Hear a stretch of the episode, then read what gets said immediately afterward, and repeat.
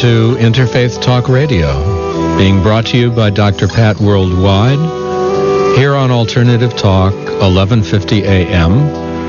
And you can always find us streaming on our website at interfaithtalkradio.com.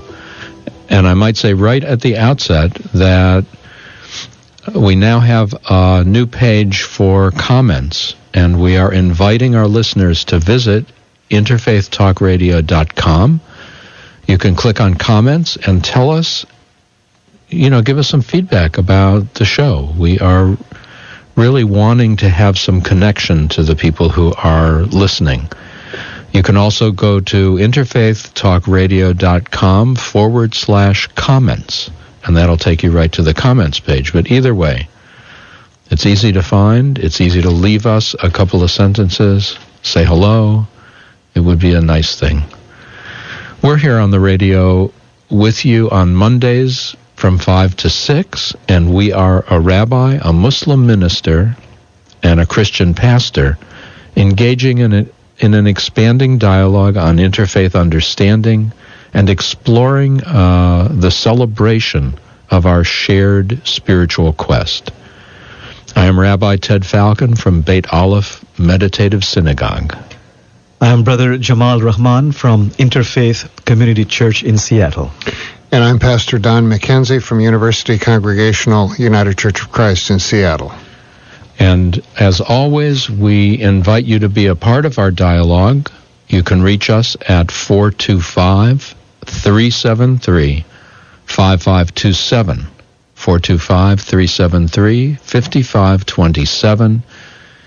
If you're outside the Seattle area but in Western Washington, there's a toll free number 888 298 5569.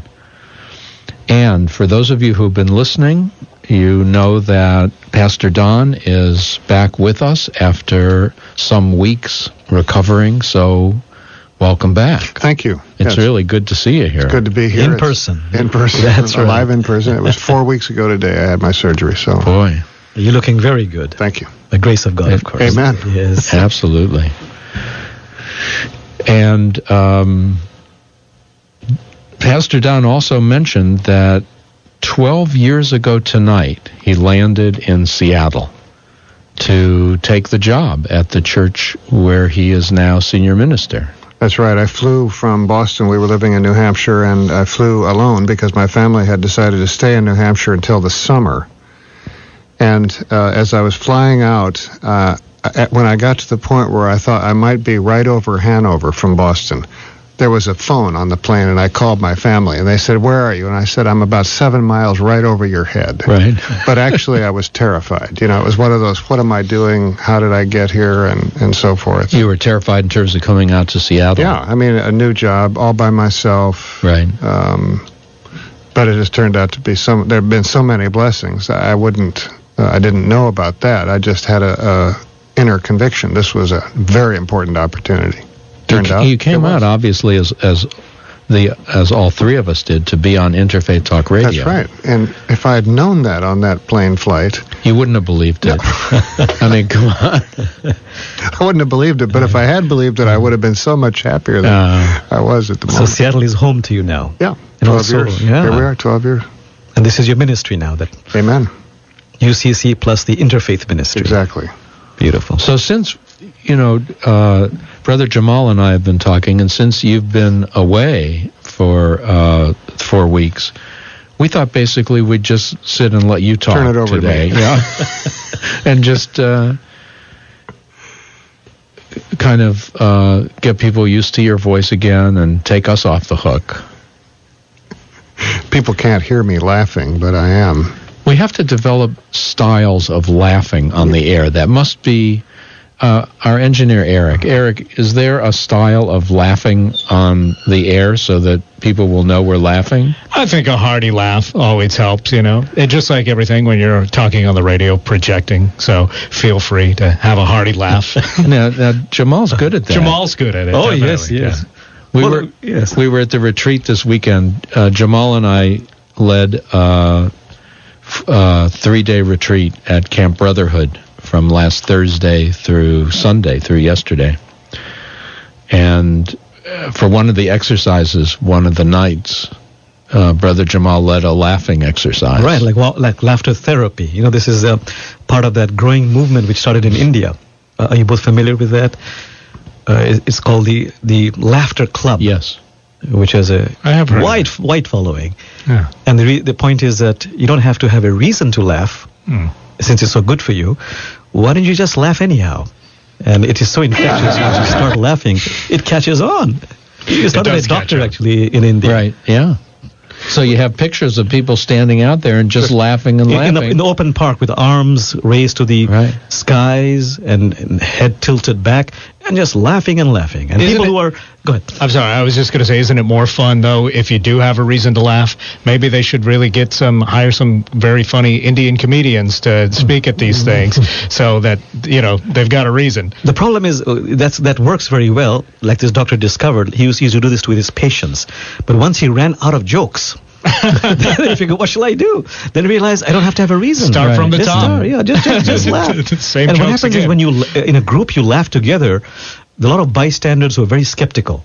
Right. You know, arms folded. But once they come close and they feel the laughter, hmm. it is so infectious. Right. They cannot help but laughing. Right. So those skeptics have become the greatest advocates. Right. Well, you know what happens when you're in a group and somebody starts giggling and then somebody Yes. starts laughing, and the more they start laughing, some people around them start laughing, and then more people are laughing, and finally the whole room is laughing. And if you only knew, we should just laugh and laugh about our dramas and melodramas. So what you're talking about is the way laughter contributes to a kind of healing. Oh, yeah. and it turns out, I mean, I hadn't planned to talk about this, but I had I had a plan that when I was convalescing, I would watch Marx Brothers movies because I have all five of them, and episodes from MASH because my daughter Mary had about six years of it on DVD. So I watched uh, the Marx Brothers film Duck Soup, which makes fun of war Right. and um, all four of the Marx, four of the five Marx brothers are in it. and uh, I grew up in the 50s when Groucho Marx had a TV show called You Bet Your Life. Yeah. And so he was just one of my heroes Right. because he's so funny and he's so able, so cleverly to make fun of things that need to be made fun of. And then I realized watching MASH that Hawkeye is Groucho. Right. He's the same character. He has the same one-liners. In fact, in a couple episodes, he even dresses up like Groucho. Yeah. And I was laughing, and it hurt, Right. but it was wonderful. Great. And I, I thought of Norman Cousins' book, an, Yes. uh, an, an Anatomy of an Illness, where he talks about how important it is to laugh. And uh, I did, and here I am. Brother Don, I hope you continue with that. Thanks be to God. And as a spiritual practice, and you share it with everybody else. Just laughing and laughing. And they do say it is the best medicine. Of course, is. if you do have a wet hacking cough that you're trying to get over, maybe a little other medicine might work. Or a better for different that kind one. of laughter. yeah, maybe. internal laughter. Right. Very good. Like you were saying, um, Brother Ted, at the retreat, that when we are in difficulty or we really want to connect with something beyond our ego, uh, just relax or, in a sense, shut up. Right. you also use the word shut up. So, how wonderful at that time to be able to find that opening into something mm. higher than personality or ego, just to be able to conjure up this laughter, even if there's no reason, because I'm stuck in these dramas and tragedies. But you know, most of them are absurd from our from a higher perspective. The melodramas. If you can just laugh and laugh, Sometimes we're in places where it's very hard to laugh. right? We were talking this weekend about levels of identity. Mm-hmm. The essential focus of the weekend was Hineni, here I am. Mm-hmm. But which I? You know, is it my individual I, my little I? Is it my bigger I, my greater self? Is it a more universal identity that I am able to connect with? All of spiritual awakening comes from the inside out. It's like it's not over there, it's right here. So one is always awakening as the center of it, not as the uh, observer of it.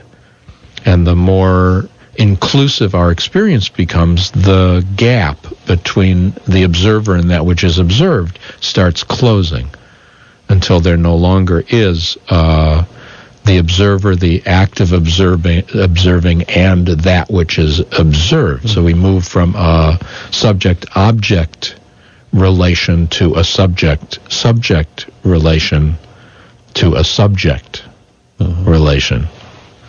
It's a practice then. There are many practices, and I think we'll talk about this a little bit as yes. we go on Yes. with uh, the program today. This is Interfaith Talk Radio with a rabbi, a Muslim minister, a Christian pastor, and we will be back with you. Uh, please give our sponsors uh, some attention. They are allowing us to share with you on the air. We'll be right back.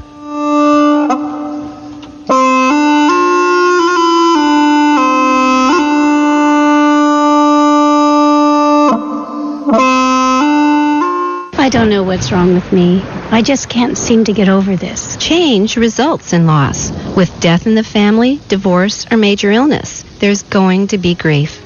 When you're feeling overwhelmed or like you just can't get through it alone, you can heal through grief counseling. You can call Sybil Lundy at Whole Life Counseling. For nearly 10 years, Whole Life Counseling has been a safe place to come to peace with life changes. Call 206-683-1561 or see my website at wholelifedesigns.com. Can changing what you think really change your life? Tune in to the Dr. Pat Show to learn how intentional living and the power of affirmations can change your life. Kristen Marie Sherline, founder of Affirmagy, will share her story, her company, and advice on how to live intentionally and design a life you love. More information about Affirmagy, log on to affirmagy.com. That's affirmagy.com.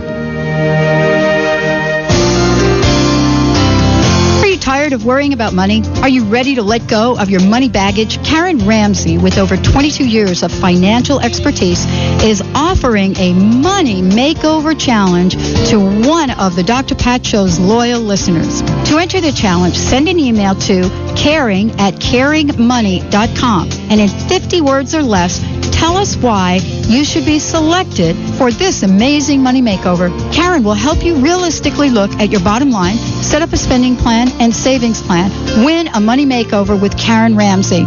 To enter, send an email to caring at caringmoney.com by March 20th, and one of Dr. Pat's loyal listeners will be announced on our March 22nd show. You have nothing to lose but your financial worry. Listen to the Dr. Pat Show weekdays at 11 or go to the website www.thedrpatshow.com for more details. Huna is the ancient spiritual teachings of the people of Hawaii. Huna says, "A'ohe pau ko ike iko halau." Think not that all wisdom is in your school. It's important to remember that no matter who you are or where you come from, there's always more to learn. Call 800-800-MIND or go to huna.com to learn about the March 10th through 18th Huna event in Kona, Hawaii. Mention the Dr. Pat Show when you call. The Huna Workshop and the Empowerment Partnership. Whatever you think you are, you're more than that. Bringing you fresh perspectives every day. Alternative Talk, 1150 AM. And welcome back. This is Interfaith Talk Radio. Um, a conversation with a rabbi, a Muslim minister, a Christian pastor, exploring frontiers of interfaith spirituality and inviting you whenever you decide to enter into the dialogue with us. Our phone number again here at 1150 AM KKNW is 425 373 5527. You can find us on our website, interfaithtalkradio.com, where you can also leave us a comment letting us know you listen to the show, letting us know things you might like us to talk about more, or things you'd like us to talk about less. And there's the most recent insertion, the comments. The comments section. page, right. So people can go to interfaithtalkradio.com forward slash comments, Uh-huh. or just go interfaithtalkradio.com, Right. and there's a button uh, for comments. People can now people are able to podcast to receive podcasts. People can find archives of the show to hear what happened before. If you can't hear the show live, people can hear it worldwide. So we, we, we better have something interesting to say. I, I would hope so, or at least make it sound interesting, which I think is part of our training, isn't Right, it? it is. If you don't have anything really to say, you pound the pulpit a little harder and uh, talk a little louder. Right. Or total silence.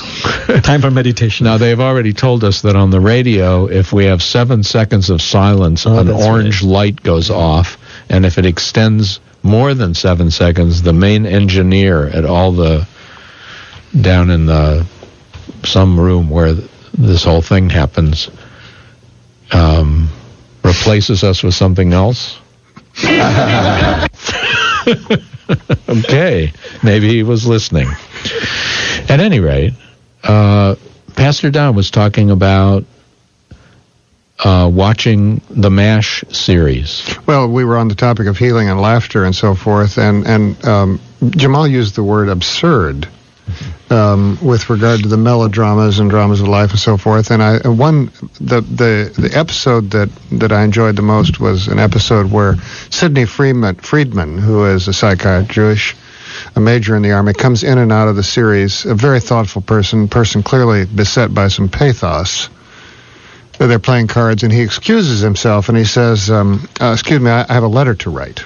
And he goes off in the corner, and you hear Sidney Freedman thinking, "Dear Sigmund, namely Sigmund Freud, of course, I'm here at a spa called MASH." And he said the, the inmates have an odd response to carnage or suffering. Insanity in the service of health. Right.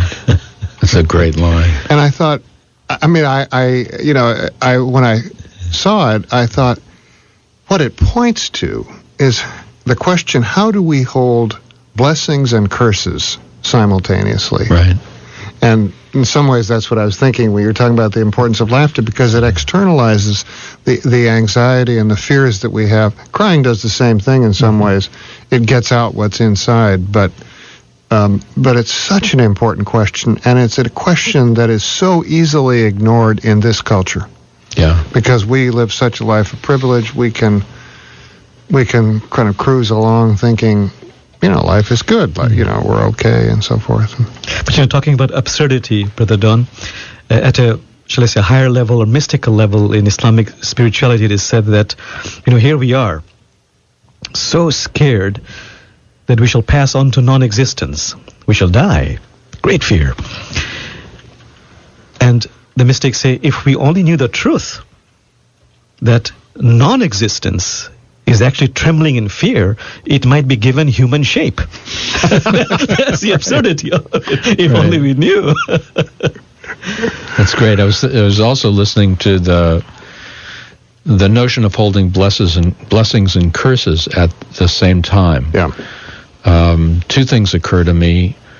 One is when we were talking about levels of identity, at the lowest level, we become totally identified with what's going on in our lives, mm-hmm. the conditions. Uh-huh. We're lost in the conditions. And where it usually becomes a problem is we're lost in the curses, we're lost in the pain, we're lost in the crisis, we're lost in the difficulty, we're lost in the fear.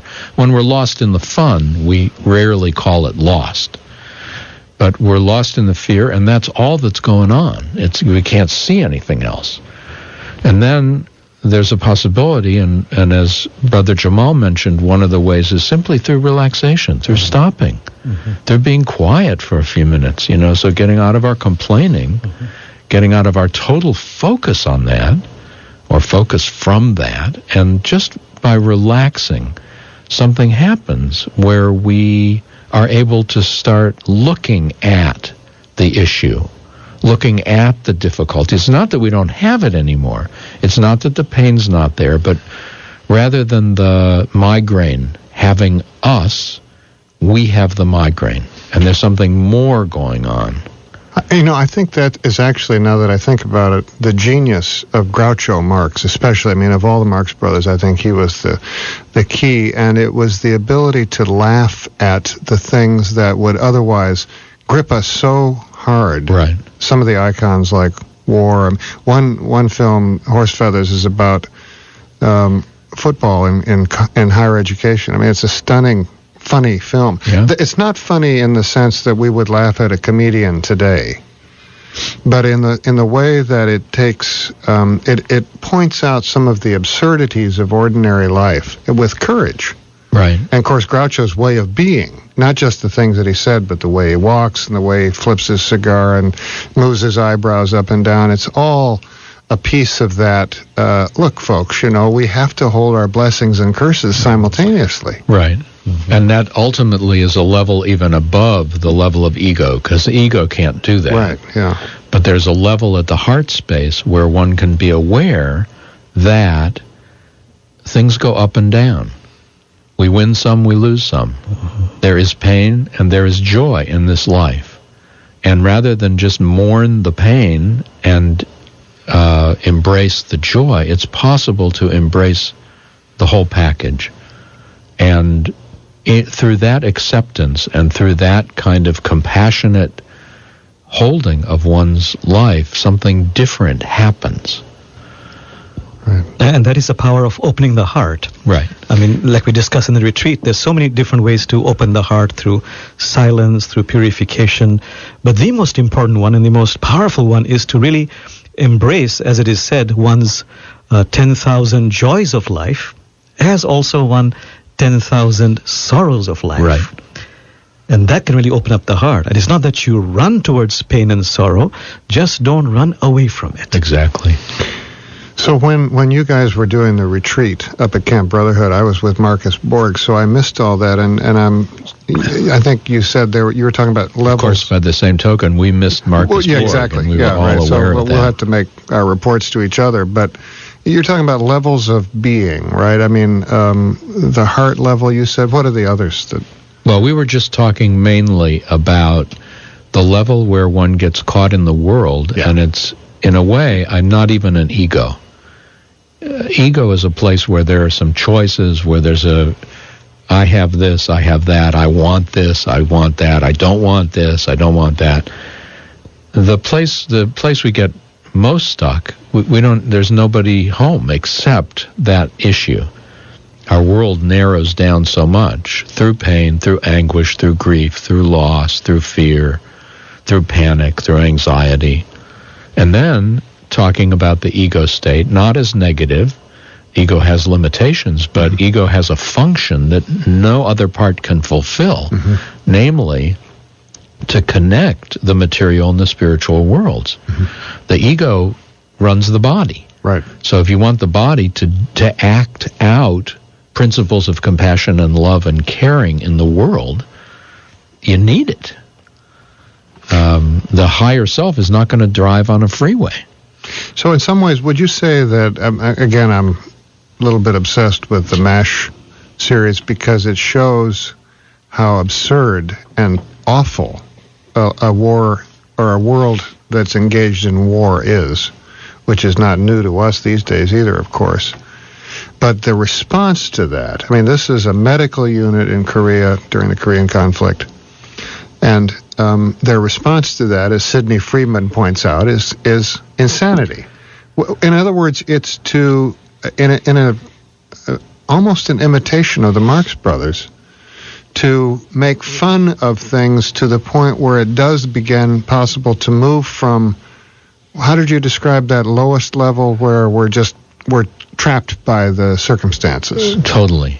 Yeah, You're so- defined by them. so somehow the, the, the way that each uh, those episodes was written, we rise out of that to Right. some other level, and But don't we all do that? I mean, not only medical doctors, but I'm thinking even about even of ministers and rabbis Yeah. who, like, sometimes things get really rough, and we're faced with a lot of loss and a lot of sickness and a lot of uh, drama.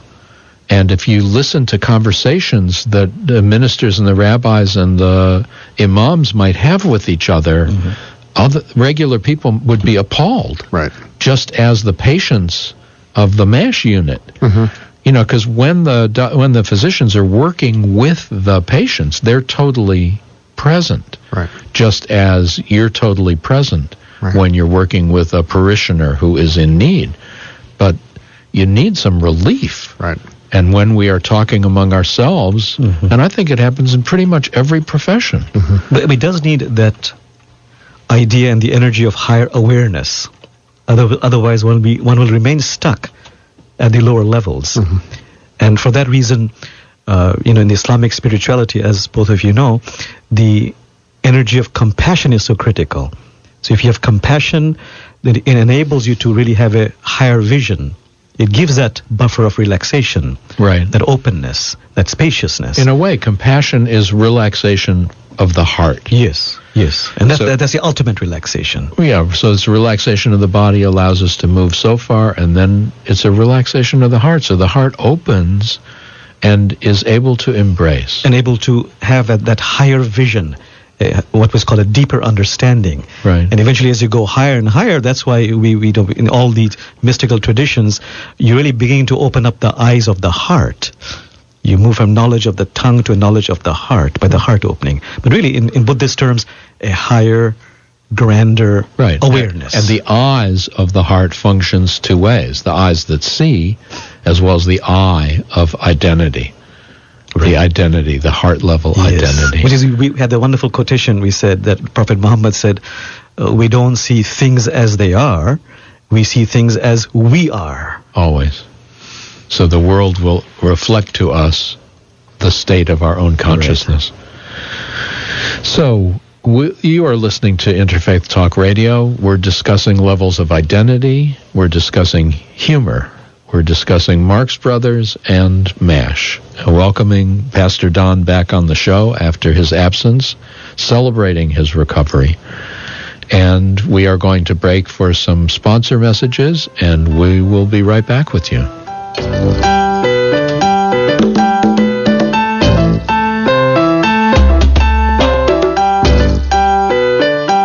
The United Church of Christ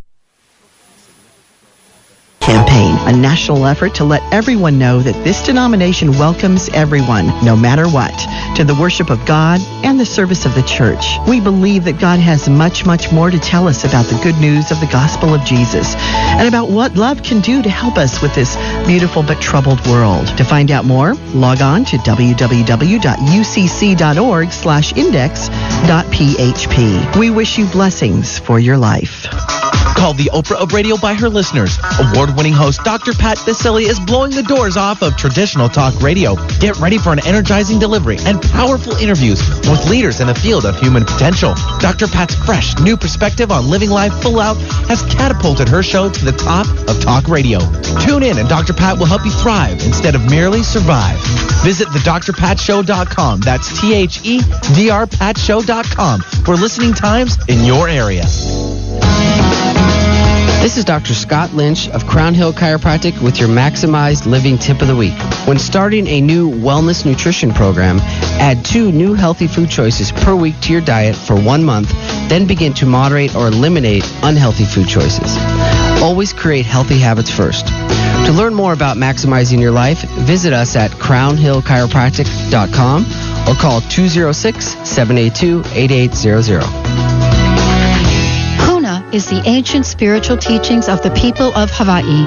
Most people who study Huna want to know more about themselves and the world around them. If you are interested in a more spiritual view of the world and want to discover a whole new universe around you, then Huna is for you. Call 800-800-MIND or go to huna.com to learn about the March 10th through 18th Huna event in Kona, Hawaii. Mention the Dr. Pat Show when you call. The Empowerment Partnership. Whatever you think you are, you're more than that. Listen live at 1150kknw.com. Alternative Talk, 1150 AM. And welcome back. This is Interfaith Talk Radio. We're with you every Monday from 5 to 6 here on KKNW, 1150 AM. And we are streaming worldwide uh, at internet at okay on the internet at interfaithtalkradio.com.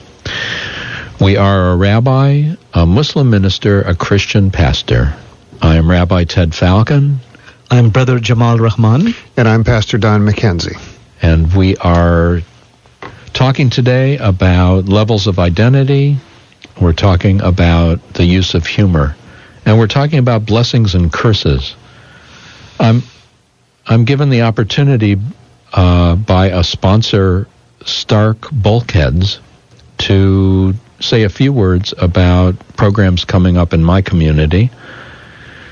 It happens that this Saturday night and Sunday is a Jewish holiday called Purim, which in fact is the holiday that brings together blessing and curse, you know, all at once. So this Friday night at our meditative Shabbat service at 7:30 held at the Sanctuary of Unity of Bellevue, we will be talking and celebrating that kind of inclusivity, a very different way of looking at our lives. People can find out more about that by going to jewishspiritualcommunity.com, and everybody is welcome. Um, the other thing I want to mention is that this May, I'm going to be leading a trip to Prague and Poland from May 16th to May 27th. Uh, and for those who would like to find out more about that, check out spiritualcommunity.org.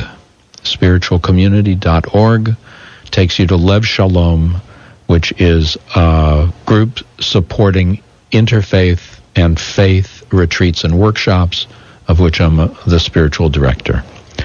So thank you to Stark Bulkheads for letting me to make those statements. And that was the same organization that sponsored uh, our retreat this this weekend. Lev Shalom. Lev Shalom did, yes. Yeah, Lev Shalom did the uh, interfaith trip to Israel that we did last year, Yes. and we're going to be doing another one of those uh, in October of this year. So yeah, it's the So Lev organization. Shalom is very active. It is. Right. The director of Lev Shalom, Jana Muscatel, keeps very busy. So do you. I, uh, yes. so meanwhile, Pastor Don, you've been out for four weeks recovering. Right. It's given you an opportunity to catch up on your reading. It's interesting that we have an opportunity to do that when we are recovering, recuperating that which we can't, don't have time for in our regular lives. And also movies. And movies. and you just had Marcus Borg uh, at your church. Do you want to identify who Marcus right. Borg is? Marcus is the um, he teaches uh, religion and culture at Oregon State University in Corvallis, Oregon. He's the best-selling author of a book called Meeting Jesus Again for the First Time, published in 1994. Um, he was a part of something called the Jesus Seminar, which was a group of Jesus scholars that were. This group was meeting. Um, they may still meet. Marcus does not meet with them anymore. Um, he and another man named John Dominic Crossan have been probably the best known uh, among those people. Uh, Marcus's work has taken him from simply being a Jesus scholar, I think, to thinking about what that work might mean for the future of the practice of ministry, in particular Christian ministry, of course, but he does very much support the ideas of pluralism and, and the need for inter- interfaith cooperation, collaboration, compassion, and so forth.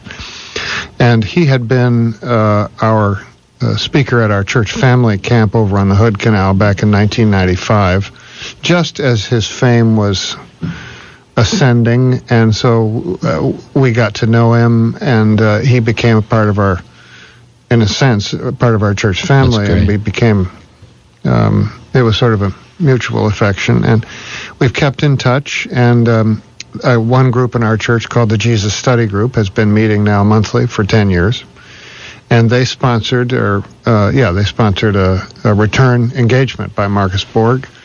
And uh, he was here Friday night, uh, gave a lecture, about 600 people in the sanctuary, and then Saturday morning and afternoon, uh, 400 people or so, and then he preached yesterday. And um, it was just magnificent. Um, his, he has um, uh, a kind of a paradigm, you might say, that describes the earlier church with what he calls the emerging church. And among the things that he would characterize as important to the emerging church would be uh, an interfaith sensibil- sensibility.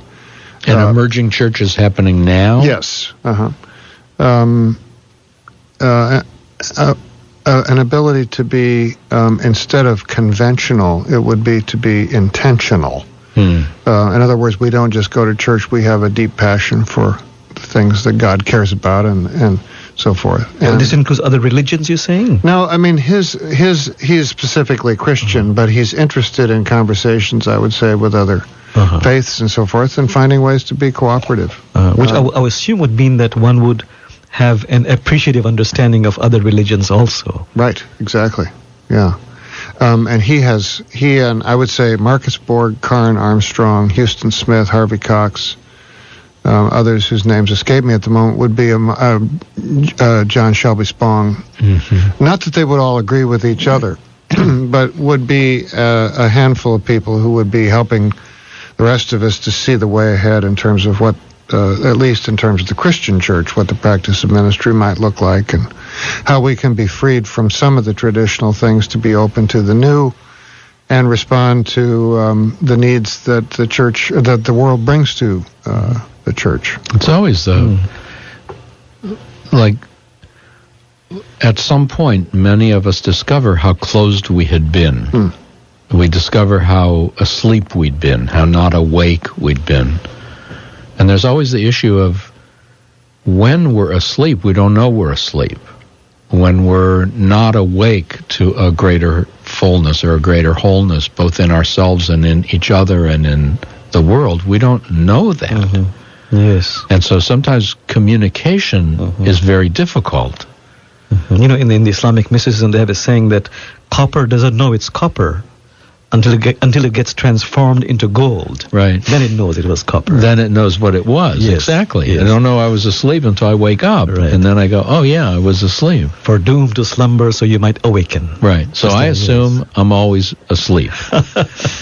you know, and uh, and that gives reminds me, okay, I might wake up. Uh-huh. So there's hope.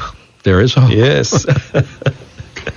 Certainly, one of the, um, it, for me, the Marcus's coming to us was the the point where I was to return to work, in effect, and I did that Friday night with some trepidation, but um, I managed to pass through it. And of course, his uh, talk lifted me, and seeing people lifted me, and now seeing you all lifts me, and so forth. So uh, it's almost as if the past month didn't happen in one way. It's an odd Yeah. uh, ironic experience. But um, but the other thing is that during that four week period, and my surgery was four weeks ago today, um, I had the opportunity, the space to have a kind of Sabbath, uh, a kind of opportunity to have space, the spaciousness uh, that is Sabbath, to think, to pray, to just to be instead of to do. And I found that difficult, actually, the being part. I, I, I wanted to to find that sense of moving forward that you get from doing things. Right. One day last week, I was toward the end of my convalescence.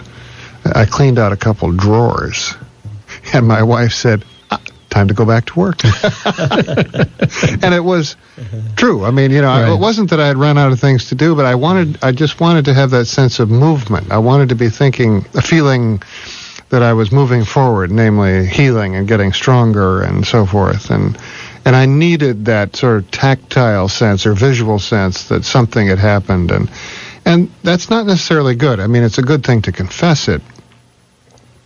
But I would like to get to a point someday where I could simply be and feel that was a sense of moving forward because it is. Yeah, and it's also, it's like all or nothing. You know, like if your task for the day was to clean out that drawer, mm-hmm. and then anything you, else you did was a bonus. You know, you didn't have, have to do anything else, and there would be time during the day to attend to your own care, spiritual care, mm-hmm. health care, relationship care, uh, environmental care. Mm-hmm. You know, to do the things that we don't get to do when actually, you know, today we've got to clean out 50 drawers and there's no way to get through 50 drawers. And tomorrow there'll be another 50 drawers and the next day another 50 drawers. And we go on and on and on without any sense, uh, uh, except for taking those Shabbat moments, the Sabbath moments of feeling like we're done. But then we're just into it again without a greater sense of balance. Also, yeah. And that being into it, I'm from what you're saying, is that's an experience of that level of being down there where we're we're in something we need to get out of, right? I mean that Yeah. that's, uh, that that ident- that place where we identify ourselves as imprisoned. We want to get out of that. We want to be lifted above it, something like that. Yeah, the experience of being in overwhelm. Exactly. Yeah. and also realizing that uh, silence, you know, we, we we misconstrue it as being totally passive. Right. Whereas there is so much of activeness in that, as the as we talked in the, in the retreat, that silence is not the absence of sound, it's the absence of the little self. Wow. And that's a great accomplishment. Uh, that's a real doing. But by being silent, truly silent, that's when you really get refreshed, renewed, and respirited. And it's filled with silent activity. Right. It's becoming receptive. Right. Rather than passive. Yes. And there's In, in its truest sense, that's real action. Yeah. We are here with you on Interfaith Talk Radio discussing issues of spirit, issues of healing, issues of identity. And in a moment, we're going to take a break for issues of sponsorship. I'd like to remind you that we are available for more sponsors uh, as we continue our journey on this program. So please feel free to contact us at interfaithtalkradio.com and find out about being a sponsor. In the meantime, listen to those who are helping us now. We'll be right back.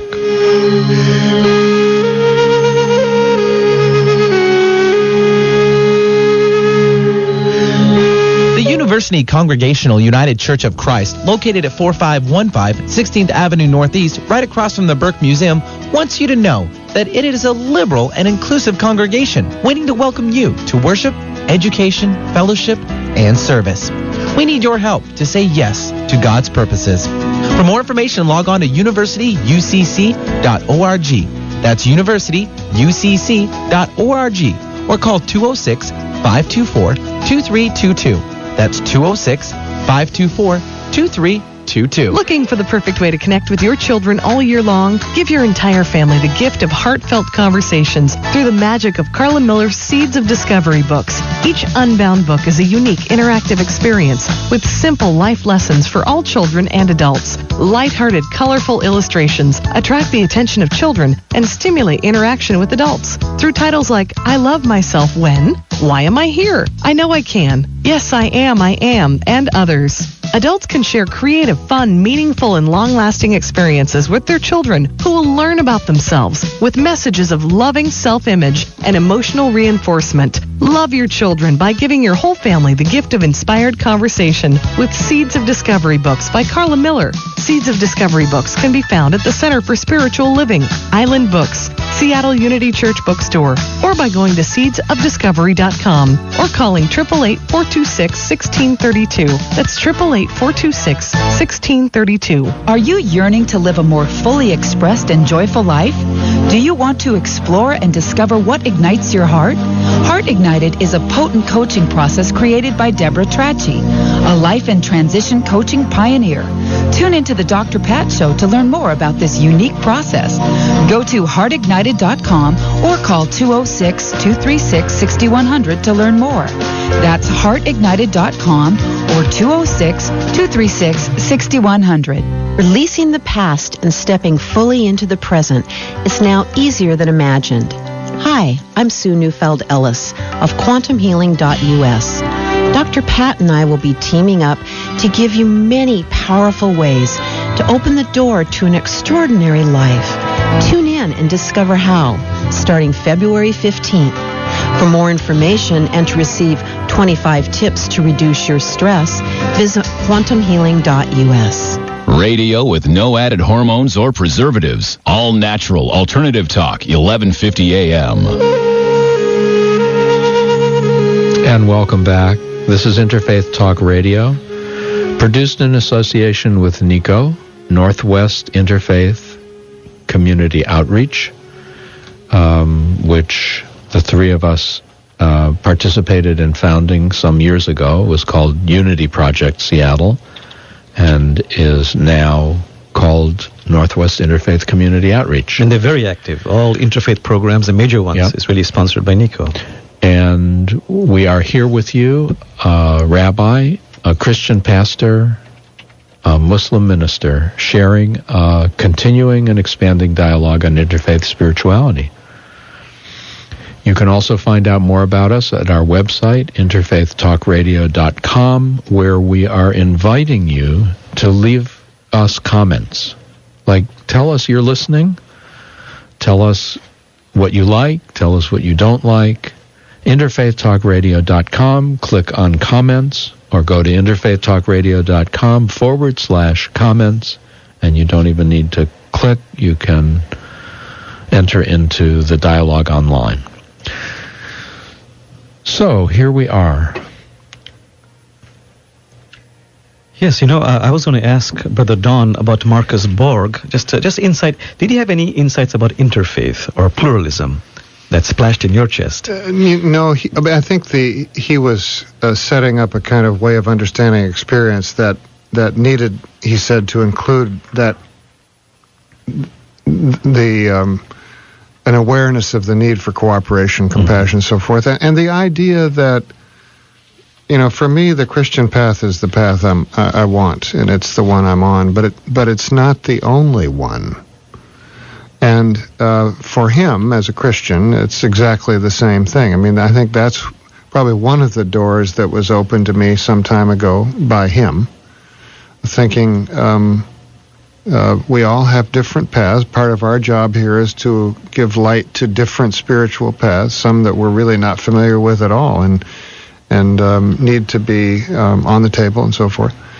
Um, and so his way of thinking is one that embraces the need for interfaith dialogue, for interfaith cooperation, especially with regard to the consequences of spiritual awareness, namely the uh, social and political consequences that that need so desperately need cooperative efforts and so forth. I think there are those from each tradition who are awakening to a more spiritual reality and understanding a deeper level of teaching that comes from their ver- from their own tradition. Right. So that what what Marcus is doing is sharing a deeper teaching from Jesus exactly than many than he had understood before and that many understood before. What I hope that we are doing uh, in our traditions is not inventing anything. It's like looking at the deeper levels and saying, okay, yes, there are rules. Yes, there are traditions. Yes, there are rituals. But there's something deeper that the institution, that the practices are there for. And that is a more universal recognition and a more universal awakening. And I think uh, even beyond just recognizing, which is critical, the first step, we have to live it. Yep. We have to really practice it, which is why I was interested in the word you use, that intention. So if religious leaders uh, really had that intention to tap into and get in touch with what is essentially in everybody's own faith and tradition and live it, which really would mean starting off with me having an appreciative understanding of other traditions Right. and really allowing that to inform my own tradition, uh, for me to understand my own Quran in a more deeper way, or the Torah or the Bible, by being open to the beauty and wisdom of other traditions. And it, it's very difficult for some folks. I wrote a piece recently for the Jewish press talking about the importance of interfaith dialogue and how when we engage, when I, when I engage in a deeper understanding of Muslim tradition or of Christian tradition or of Hindu tradition or Buddhist tradition, there's something that helps me connect mm-hmm. more deeply to my own tradition. Absolutely. And I wrote about that. And one of the the I guess the next issue of that newspaper, the one letter that they printed was somebody saying. I, they couldn't imagine what there was in Christianity that had any benefit, or certainly what there was in Islam. And it's like, wow. I mean, I looked at that and I it wasn't even like it was a personal attack because it was such a different looking at the world from such a different place, so separate, so defended, so we've got it and you don't. Mm-hmm. And part of our struggle is to find ways of engaging in a dialogue even with those who don't yet know. Mm-hmm. They don't know the wonder of their own tradition. I would say, especially with those, uh, as, as, as, as time goes on, and it, it is so critical. I hope this won't discourage you, uh, Brother Ted. Of course, I know it won't, but I'm just leading on to my other point, which we discussed at the retreat, that it's just a law of the created world, the world of duality. Yeah. No matter how noble one's words or how pure one's actions, some will praise and some will blame. Uh, so there will be uh, readers like that. And the point is not to, as you well know and as you well practice, not to reject them, but to really to include them in the dialogue in any fashion we can. And to appreciate that on some level, it's a, it is a statement that I might find ways of communicating which would be less threatening.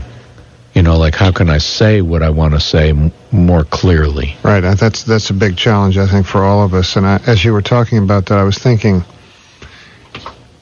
In one way, I don't blame anybody who's Jewish for wondering why on earth would there be anything about the Christian faith that would be helpful to me, given the history of the relationship between Judaism and Christianity, and also, well, I mean, if you look at the history of interaction among all three faiths, there was a time in Spain, as I understand it, when there was a lot of dialogue, and if you know, I think people understood some of the depths of those three faiths better than we have recently.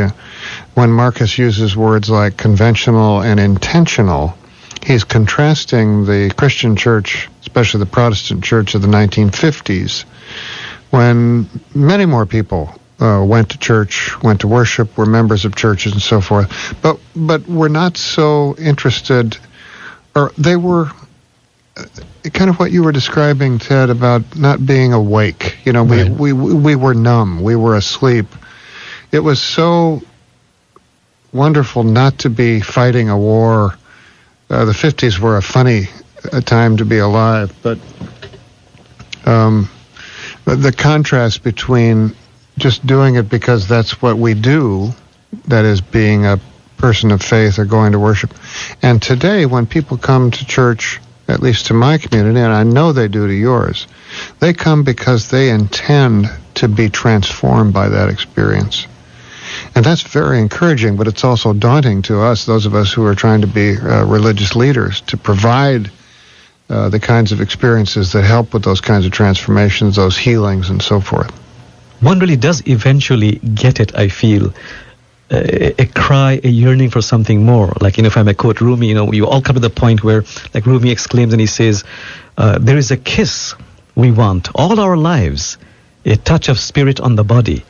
There comes a time when eventually, through some force of circumstances, it's almost like it's encoded within us to be more spacious, more inclusive, of course, depending on our uh, background or circumstances, but there is a natural, uh, encoded yearning for inclusiveness and for spaciousness. Yeah, it's like one would say that love is enc- encoded in us. Yes, so that we recognize it when it's presented to us or when it awakens within us. And the same with compassion. And the same with clarity. And the the same with a certain kind of universality.